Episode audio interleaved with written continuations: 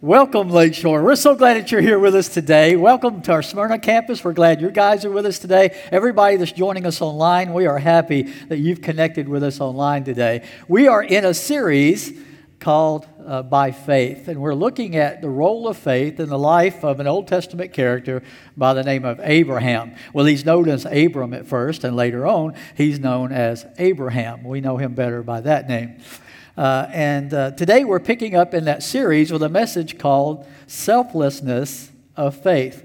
That clip that we just saw is from a movie. It's a little bit older movie now called It Could Happen to You. And a New York City uh, police officer wins the lottery, the state lottery there. Uh, he had been in that restaurant earlier and didn't have money for a tip. So he told her, this waitress, that if he won the lottery, he'd split the money with her.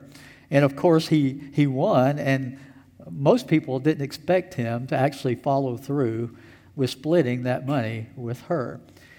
What we're talking about today is how when you truly come to that place of faith in God, where you know for sure you can trust Him, it's a lot easier to be selfless with your life, with your time and your talents, your resources, your money. It's a lot easier when you're truly convinced that God will take care of you, that He always has, and that He always will take care of you.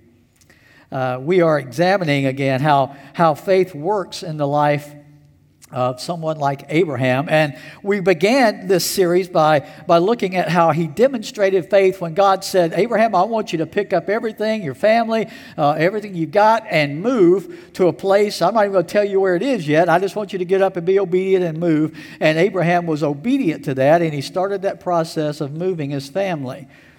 And then last week, Pastor Mike shared with you about how there was a lapse in Abraham's faith after they had started that move and were traveling through a land. He lied about who his wife was, said that she was his sister, uh, got him into a really bad predicament, and uh, God delivered him from that predicament uh, along the way there and gave him another chance. So we know that even great men and women of faith sometimes have a lapse of faith, they sometimes stumble and fall. And I don't know about you, but it makes me feel a little better about myself because I know there are times where I struggle more with faith than other times. Sometimes I, I think my faith is so strong, nothing could shake it. And then Satan goes to work, I think, more than ever when you start feeling a little overconfident like that and tries to get you to question your faith.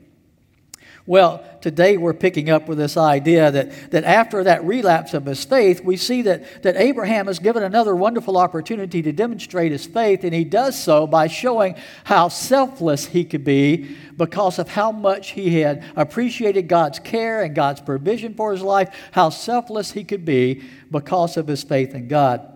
You may remember the story. There was a, a bandit from Mexico named George Rodriguez. George would. Uh, would, would sneak across the line, the state line there in Texas out of Mexico, and he would rob banks, and then he would flee back across the line into Mexico. And they had a hard time catching this guy. But finally, one day, the posse caught up with him after he had robbed a bank, and they began to question him. And it's only then that they realized George didn't speak any English at all. And nobody in the posse spoke any Spanish, so they had a hard time communicating with him. So they found a, a, bilingual translator to come help them, and they told the translator, Tell George Rodriguez that we want to know where he's hidden all the money that he's stolen, and if he doesn't tell us, he's going to be hung on the town square. So the translator told George that in Spanish, and George replied in Spanish, uh, I, I am so sorry. Uh, I, I, do not want to die. Uh, I hid the money seven paces north of the town well uh, in a hole that I dug there. The translator turned to the posse and said, George Rodriguez says he's a brave man and he's not afraid to die.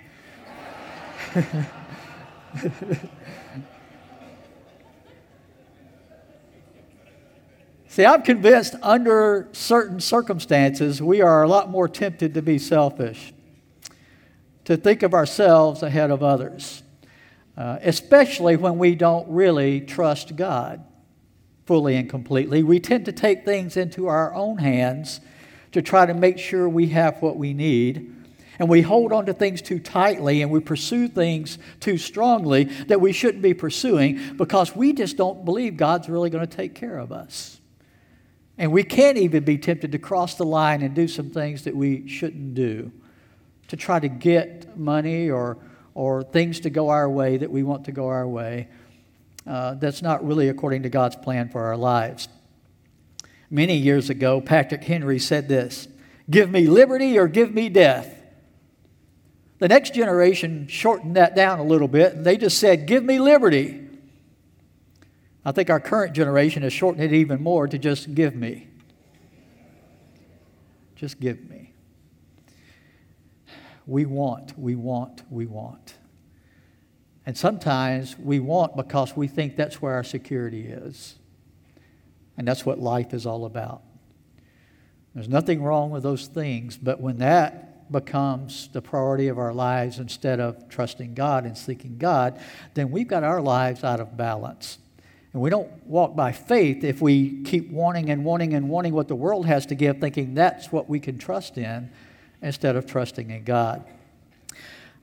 You just think about this for a minute. L- look back over the course of human history. Every sin, I believe, at its core, you'll find selfishness. At the core of every sin we commit is selfishness. Why are they doing that thing that God says not to do? Why? Because we want something. We want it our way. We want it the way we want it to happen. We want the stuff that, that the world says gives, gives life purpose and meaning. We want, we want it's selfishness that causes us to do things that we do. Just look at the worst crimes you see in our country today the, the drug problem, right? Selfishness. They don't sell drugs because they want to make you feel good. Why do they sell drugs? to make the money. It's all about that. They don't traffic human beings for sex because they think it's the right thing to do. Why do they do it? The money, what they can get out of it. Even the other sins that it seems to be a little more hidden, but, but like even racism. At the root of racism is selfishness. It really is. On all sides, by the way, it's selfishness. We want our race to be cared for and to be, to be blessed and to be the superior in some way. It's at the root of racism, too. You can name any sin. And selfishness is at the core of all sin. And selfishness, at its core, you find a lack of faith in God. That's at the core of selfishness. We don't trust God enough to do things His way. So, in our example we're going to be looking at today, it's in Genesis 13. If you want to open up your Bibles or pull it up on your smartphone or tablet, we'll put these verses up on the screen as well. It's in Genesis 13, beginning with verse 1. We see Abraham faced with an opportunity. He's still being called Abram in these verses. He's faced with an opportunity to either be selfish or selfless. That's the choice that he's going to have in front of him. And we learn in this story that he chooses selflessness. So I wanted to go deeper with that and, and look at the, the process or the progression of selflessness in the life of Abraham. And I believe I've discovered where it all began. The first part of the progression of selflessness is a reverence for God. A reverence for God is the beginning of the ability to live selflessly in our lives. Let's pick up here with verse 1. So Abram went up from Egypt to the Negev with his wife and everything he had, and Lot went with him. Abram had become very wealthy in livestock and in silver and in gold. Now remember, he, he left his home, he left his livelihood back, back home to, to go where God told him to go without telling him where he was going to go. And, and he messed up a little along the way. God has you know, shown him grace and forgiveness, and he, he's been blessed even now to be a wealthy person. And I want you to understand in Scripture, wealth is not evil. It never has been taught that wealth was evil according to God and God's word and God's will for our lives. Money's not evil, it's the what? The love of money that's the root of all kinds of evil. Money can do great good in the world. And people that are blessed with it have a great responsibility to be good stewards of that for the good that God wants them to do with it. And God doesn't tell people you can't be wealthy or if you start getting wealthy, you got to give it all away. That's not what God teaches in His Word. But He does teach us to be good managers, good stewards of whatever we have, whether we consider it to be great wealth or not great wealth. So, so Abraham is blessed. And we also learn later on here uh, in this, this story that Lot was also blessed as well, like that. He was wealthy also. That's Abraham's nephew, Lot. He was also wealthy. Uh, let's look here verse 3. From the Negev, he went from place to place until he came to Bethel, to the place between Beth, Bethel and Ai, where his tent had been earlier, and where he had first built an altar. There, it says, Abram called on the name of the Lord. Now, you might read over that, and it sounds like maybe, well, he just stopped over for a minute where he had his tent before. But that's not what that phrase means that he called on the name of the Lord there. It means that he dwelt there in a period of meditation and worship there. He had built an altar there before, and now he went back to where that altar was.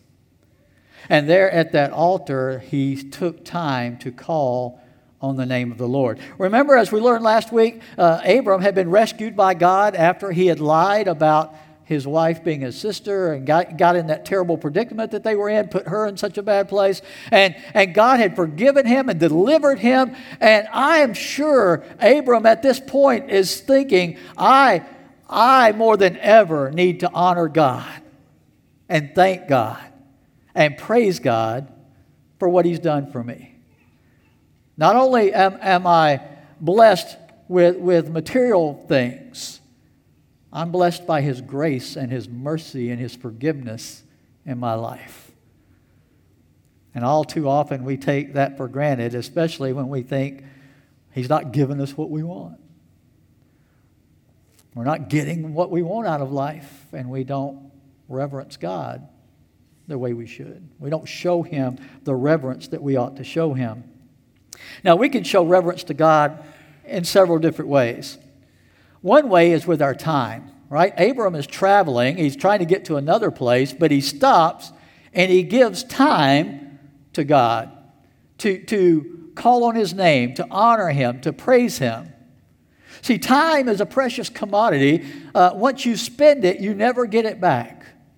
And, and here's the thing about spending time you don't, not only can you not get that time back, but you can't create any more time.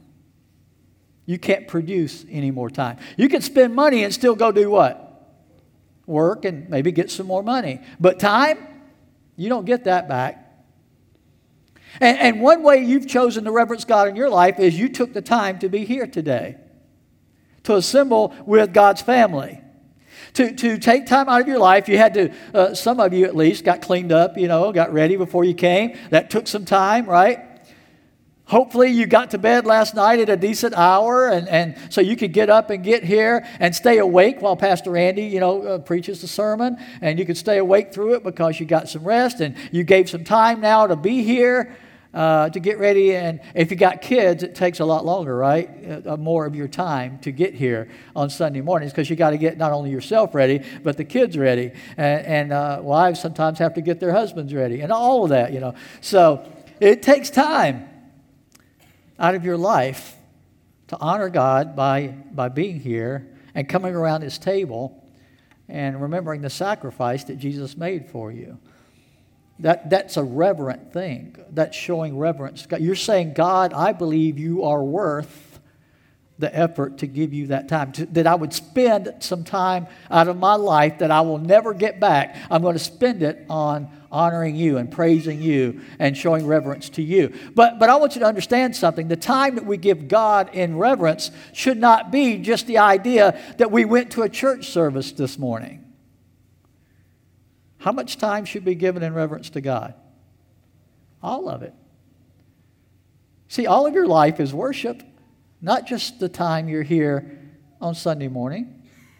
So, how you choose to spend your time when you're not here on Sunday morning should also be offered to God as an act of reverence to God. How do you use that time? What do you spend that time on? Would God be pleased with what you're doing with that time? Because that is how you show reverence to God, too. And I think if all of us looked at our time spent this past week, we could see some times where, yeah, we were, we were honoring God with that time. We were doing good. But we probably also have some segments of that time where maybe God would not have been, would not be as pleased with how we used that time. But all of it should be given to Him as a reverent act of worship. All of it. So we show reverence with our time. But we also show reverence to God with our treasure, what we do with our material possessions. You see, when he came to this altar and called on the name of the Lord, implied in that is the very reason he built an altar, what you do with an altar you offer sacrifices. In that culture, when they built an altar to God, it wasn't just a statue that they prayed at, it would have a place on it for a fire to be built and for animals to be killed and animals to be given to God as an act of sacrifice, as a gift back to God to show that you trust God, you honor God by giving Him that sacrifice. And a sacrifice costs you something. You see, the scriptures indicated that the sacrificial animal to be given was to be not a leftover, not a sick animal, not an animal that, that you couldn't sell at the market anyway because of some problem with it, but the very best of what you had from your herd would be what you put on that altar to God. You see, it actually costs something to come before God and call on the name of the Lord. And one way you show you really reverence God is you're willing to sacrifice the cost materially of what it means to honor God in your life. You're willing to give up something of value to show God that He comes first above everything else. I was reminded as I looked at the story again of, of King David. Uh, King David had also done something not pleasing to God. Uh, back in 2 Samuel 24, and uh, his, one of his advisors told him, uh, he said, uh, God would be pleased if you would go and offer a sacrifice to him at an altar at a particular place at the threshing floor of a guy named Araunah. And David traveled to where Araunah's threshing floor was, and he, he met with him, and he said, I want to have your threshing floor so that I can offer a sacrifice to God. I'll be glad to pay you for it. And Araunah said, uh, I won't take any money for it. The king wants it. You know, you, you could take it by force. I appreciate you offering to pay for it. But because you're the king, I'll gladly give you my threshing floor to, to give this sacrifice to God. But you know what David's response was to that? In 2 Samuel 24 and verse 24, the king replied to Araunah, No, I insist on paying you for it. I will not sacrifice to the Lord my God burnt offerings that cost me nothing.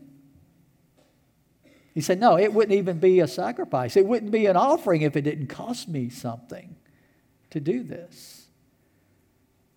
Sometimes people think churches just want to get your money, they just want to get money out of their members. Friends, the offering is so much more than that. The giving of, of anything materially to God, it's about showing God reverence. That you revere Him as God, as the supplier of everything in your life. When, when churches are teaching you to give those offerings, what we're trying to teach you is to show reverence to God. And one way you show reverence to God is by a sacrifice that cost you something. Is it hard to give that? Absolutely. That's what makes it a sacrifice. And that's what makes it a show of reverence to God because it was something difficult for you to do. You see, you're showing God, I'm willing to do the hard things to honor you. Uh, that's a greater step of faith than just, as long as things are going good, God, I'll honor you. He wants to be honored all the time, revered all the time.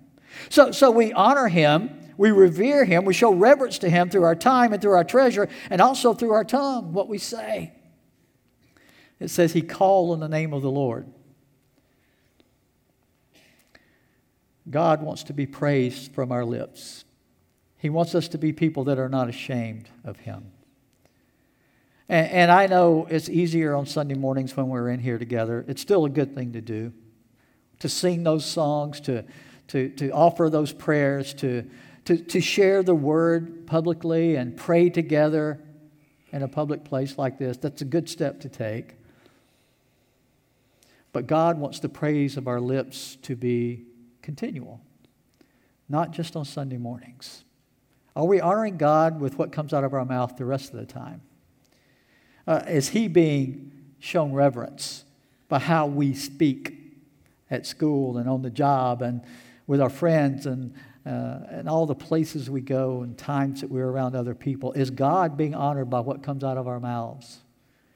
Because that's one way we show reverence to God.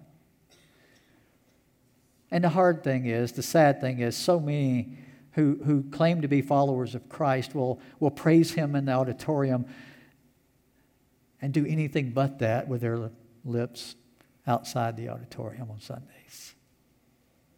There needs to be a consistency between those two things. The Bible says it's with your heart that you believe, and it's with your mouth that you confess and are saved, that you profess what you believe. He wants to be praised by what comes out of our mouths. That's another way we show reverence to God. So, so we show reverence to God with our time and with our treasure and with our tongue. And that's the example Abram is setting and, and, and going to this altar and calling on the name of the Lord. He's giving his time and he's, it's costing him something to do this. And he's offering up public praise to God and reverence to God that others could see and hear and experience. You see, he's got his whole entourage with him when he does this. And so they witness the praise that Abram is offering to God. Does your family witness that from you? Do your friends witness that from you, in you, in your life on a consistent basis? That you're giving your time and your treasures and what comes out of your mouth as an act of worship and reverence to God. Well, the second thing we see in the progression with Abram is this. He, he not only uh, uh showed this reverence for God with those things, there was a relinquishing of his rights that we see happening here in this progression. Let's pick up with verse 5. Now, Lot, who was moving about with Abram, also had flocks and herds and tents. So, was Lot doing okay, materially speaking? Yes, he was doing well. It says, And the land could not support them while they stayed together, for their possessions were so great that they were not able to stay together. Now, if you've got a, a huge number of, of flock, uh, herds, uh, of animals, of you know, whatever animals they had in their herds, if you've got a large number, that requires a huge amount of land that was suitable for grazing those herds. And here they are trying to stay together and travel together and bring all those herds of animals with them along the way, and it was just too big to manage. And, and, there was no way you could keep it together and, uh, on, on one area of land that would keep you together and still have enough food there for all of the animals that they were bringing with them. It became obvious that this wasn't going to work well if they continued to try to travel that way. But there was another problem. Look at verse 7. And quarreling arose between Abram's herders and Lot's says the Canaanites and the Perizzites were also living in the land at that time. So they weren't the only ones there, so they had to look out for their land. They couldn't just go into somebody else's land or property either, so they're trying to, to manage that well. And there were some family tensions breaking out. Now, most of you have no clue what that's all about, but but sometimes in close quarters, when you're trying to do things together, especially in business together as a family with other family members, uh, this will surprise you, but sometimes there can be arguments and disagreements, and tempers can flare between family members. Well, it seems that so far it hadn't gotten so bad that, that Abram and Lot were really fighting with each other, but the people taking care of their herds were having arguments with each other.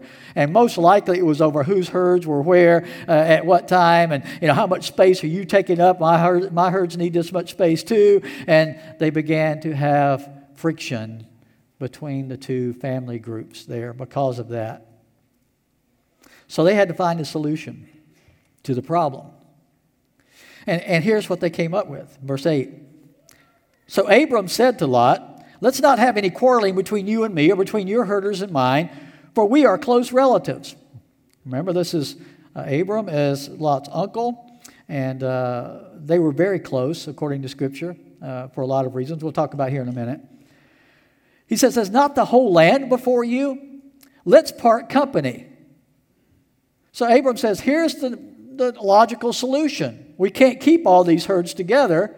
We're going to have to separate as we travel. We're not going to be able to keep this all together. I mean, it just makes sense, right? That's a, going to be easier way to manage all of this and not have conflict because there's a lot of land out there. If we don't stay together, we can spread this out more. So Abram says to Lot, If you go to the left, I'll go to the right. If you go to the right, I'll go to the left. Think about this for a moment. Abram is Lot's senior, he's the older patriarch of the family. Who would have every right to pick first? Abram would. But Abram is saying to Lot, I'm going to give you first choice. If you go that way, fine, you pick that. I'll go that way. But if you go that way, that's okay too. I'll go this way. He says, Lot, you get first choice. Of all the land out here, you pick which part of the land you would like to have your herds in. Had Lot been at the same faith level as Abram, he probably would have insisted, No, Abram, out of respect, because you are my senior and you are the patriarch of the family, you should pick. But Lot didn't do that. Let's look at the next verse, verse 10. Lot looked around and saw the whole plain of the Jordan toward Zoar was well watered, like the garden of the Lord. In other words, it looked like the Garden of Eden out there like the land of Egypt. This was before the Lord destroyed Sodom and Gomorrah, so it was in great shape at this time. So Lot chose for himself the whole plain of the Jordan and set out toward the east. The two men parted company. So Lot chooses what? The best of what was available. He looked over at the plain of the Jordan there and said, Man, that's, that's where I want to be. That's the best place for me to live with my herds. The land is great. It will be good for my animals. It'll be good for my family. This is the best place. I'm going to take it. It says in verse 12 Abram lived in the land of Canaan, while Lot lived among the cities of the plain and pitched, and pitched his tents near Sodom. Now, that leads into a whole other story we're going to look at next week. But but you see a little bit of Lot's heart already being revealed here, don't you? Before he moves close to Sodom. We already see that his heart is not a selfless heart. But we see Abram's heart is selfless. He allows Lot to choose first, he allows him to choose the best. He doesn't argue, he doesn't complain. He just says, okay, that's fine. Now, you have to understand, for Abram, he's risking great loss by doing this. He's risking, first of all, financial loss because if Lot took the best, that means he's getting land that's not as well suited for his herds, which means they may not do as well on that land, which means he would take a hit. He would take a loss because of that. But he's willing to take that chance. But he's also taking another loss here. You see, Lot's father was Abraham's brother. And Lot's father had died sometime before. And Abram didn't have any children of his own at that time. So, what do you think he did with Lot? He took him under his wing, didn't he? Made sure he was taken care of. We see it played out more in the lesson we're going to do next, too, by the way, how much he had a heart for Lot. Even though he was his nephew, he treated him like he was his son. And now he just had his son treat him like that. The one he looked at as his son, treat him like that. And that had to be a hard thing. Isn't it harder for you? I mean, people will always let us down. People will always sometimes do things that hurt us. But isn't it harder when it's somebody you're close to that you love deeply when they do it to you? Isn't that a little harder to take? And here's Abram being gracious, saying, You pick whatever you want. And Lot takes full advantage of his uncle and takes the best for himself. But Abram was operating on a different principle than Lot was. In Ephesians 4, verse 3, it says this Make every effort to keep the unity of the Spirit through the bond of peace. That phrase, make every effort, means do whatever you can within your power to keep unity in the bond of peace. Abram is operating on that principle. I will do whatever I can to promote unity and to keep peace within in the family here. If it means giving him the best, okay. I will accept the loss, whatever loss there is with that, I will accept it. Because the higher priority for Abram was keeping the unity and the peace in the family.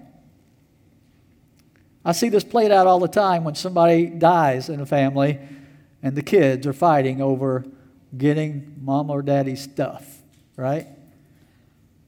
I've seen more families have bitterness and fights and division over that than probably anything else I've ever seen.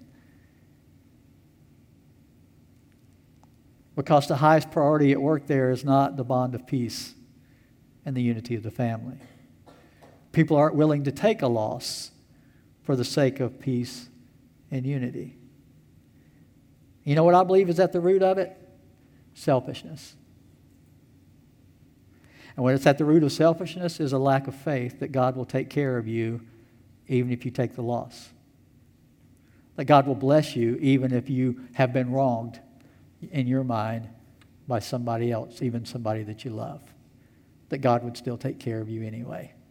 If you act the way you're supposed to act, if you handle it the way God wants you to handle it, you have enough faith that God will take care of you, even if you take the hit, even if you take the loss. I was reminded of a math teacher who was teaching her elementary students about fractions.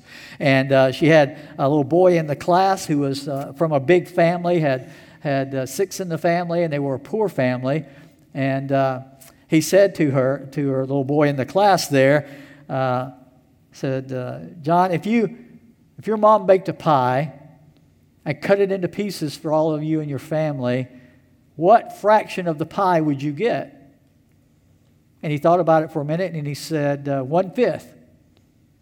And the teacher said, No, no, hear me. There's six people in your family, and if your mom cut the pie for all of you to have a piece, what, what portion would you get? And he said, One fifth. And she said, now, now, I don't think you understand fractions very well. He says, No, no, I do. You just don't understand my mom very well. She would have insisted she wasn't hungry and didn't want a piece, so the rest of us could have more selflessness of faith. You see, real faith in God allows you to be, be more selfless. John D. Rockefeller, at the height of his wealth, was asked one time, How much money does it take to be satisfied? You know what he said? Just a little more. If that's where you're trying to get your security, if that's why you're trying, how you're trying to feel like everything's going to be okay is by how much money you've got, how much will it take? Always just a little more than what you have now. But Hebrews 13:5 tells us this: Keep your lives free from the love of money and be content with what you have. Now that sounds pretty good, except that it's hard to do, right? How can we be content and be keep our lives free from the love of money? He tells us why. He says, Because God has said, Never will I leave you, never will I forsake you. That's where the contentment comes from. You see, it's all about faith in God's care for you. When you truly have faith in God, then it's easier to not hold so tightly those things that the world thinks is going to give them security. Can you remember when you were a little kid? I can remember, have two brothers growing up. When there was like one piece of cake left, and we're fighting over who's going to get the piece of cake. You probably didn't fight with your siblings, but if you did, you might could relate to this one piece of cake left, and we're arguing about it. And invariably, if my mom or dad heard us fighting over it, here's what they would do they would come in and say, What's the problem? We'd say, There's only one piece left, and I want it. And my brother Ronnie would say he wanted it, and Ricky would say, But I want some. And here's what my parents would always do. I don't know where they learned it, but it's a biblical principle. He'd say, Okay, one of you get the knife and cut it into pieces, and the others get to choose what pieces they get. And man, if I was the one cutting with a knife, it was like all of a sudden I had the precision of a surgeon. No way was I going to let Ronnie or Ricky get a little bit more cake than me, right? I'm going to make sure I cut them exactly the same for fear that they might get a little more than I was getting. There's some great wisdom there, isn't it?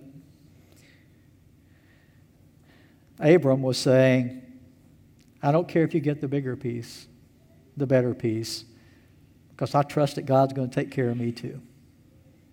It's going to be okay. Go ahead, Lot. You can have the part you want. In the New Testament, I believe it's the attitude that's talked about in Galatians 2 and verse 20, where Paul said this I have been crucified with Christ, and I no longer live, but Christ lives in me. The life I now live in the body, I live by faith in the Son of God, who loved me and gave himself for me. You see, you live a different lifestyle when you really trust God. And you crucify your selfish nature and you bring it under the lordship of Jesus Christ. And you allow Him to rule and care for you and provide for you as He sees best for you. So, a reverence for God involves a, a relinquishing of our rights. But there's one third step in this progression, and that's this there is a reward for the faithful. There is a reward for the faithful. Remember, we started out this series looking at Hebrews 11 and verse 6. You remember what that verse said? It says, Without faith, it's impossible to please God. And here's what he went on to say Because anyone who comes to him must believe that he exists and that he rewards those who earnestly seek him. You see, if you believe that God is going to take care of his children, then it's easier to have faith in God. It's easier to do those things, even sacrificial things that God is asking you to do, if you believe God is real and that he is going to reward his children. Well, let's look at Abram in verse 14. The Lord said to Abram, after Lot had parted from him, Look around from where you are, to the north and south, to the east and to the west. All the land that you see, I will give to you and your offspring forever. I will make your offspring like the dust of the earth, so that if anyone could count the dust, then your offspring could be counted. Go walk through the length and the breadth of the land, for I'm giving it to you. So Abram went to live near the great trees of Mamre at Hebron, where he pitched his tents. And there, what did he do? He built an altar to the Lord. God said, Abram, I, I saw what happened. I know what you did. You may not have thought that I was, I was there, but I was. I saw how unselfish you were being with Lot. And because I see your heart in this, I'm going to take care of you in ways you couldn't even imagine. And I'm going to bless not only you, but all of your descendants coming after you because of your step of faith that you just took and the way you handled Lot. You see, God promises He will reward His selfless servants.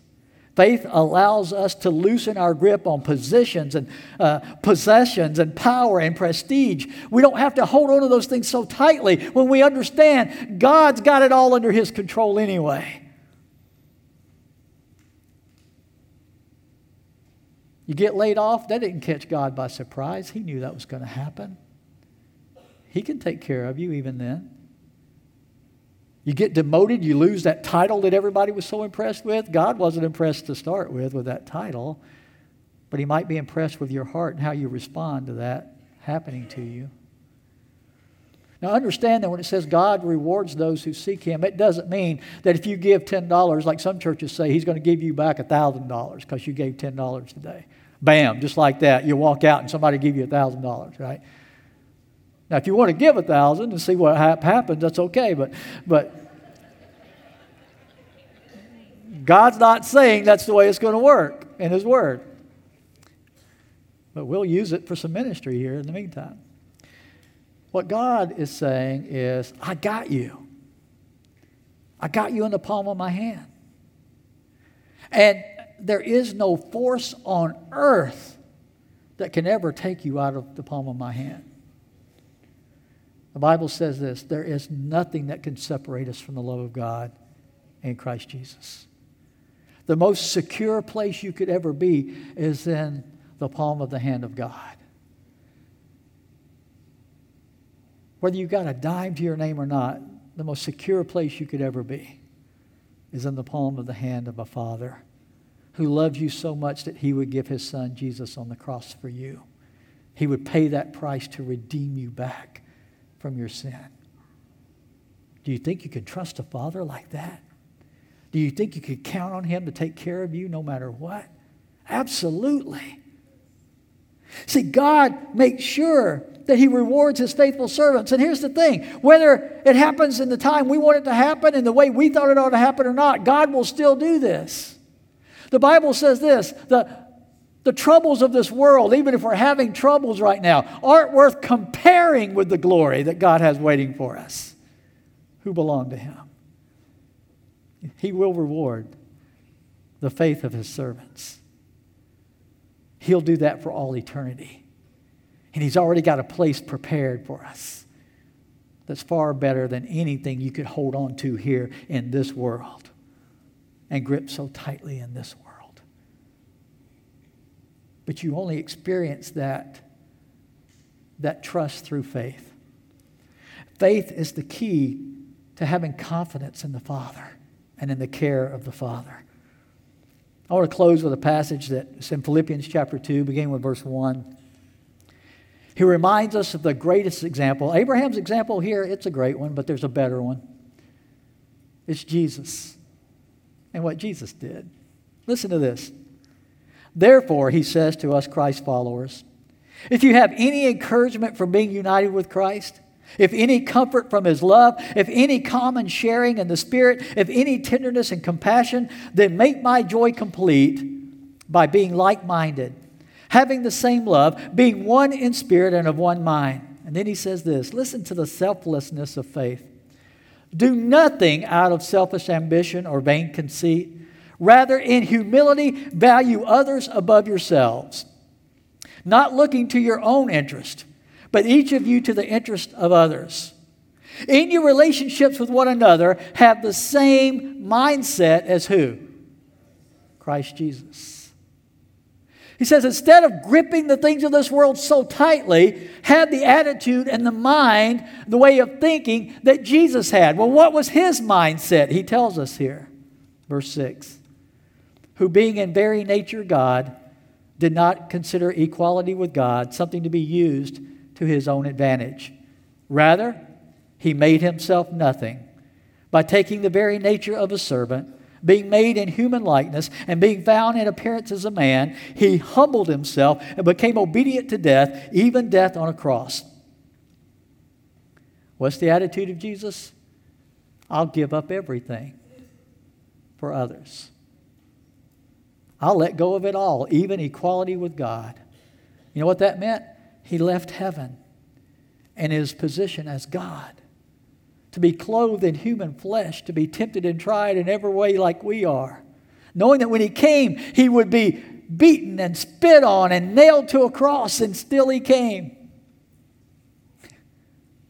That's the selflessness of faith. You know why Jesus was willing to do that? Because he trusted the Father's plan for his life and for us. He trusted God enough to know I can let go all of all of that and he will still reward the faithfulness of his servant.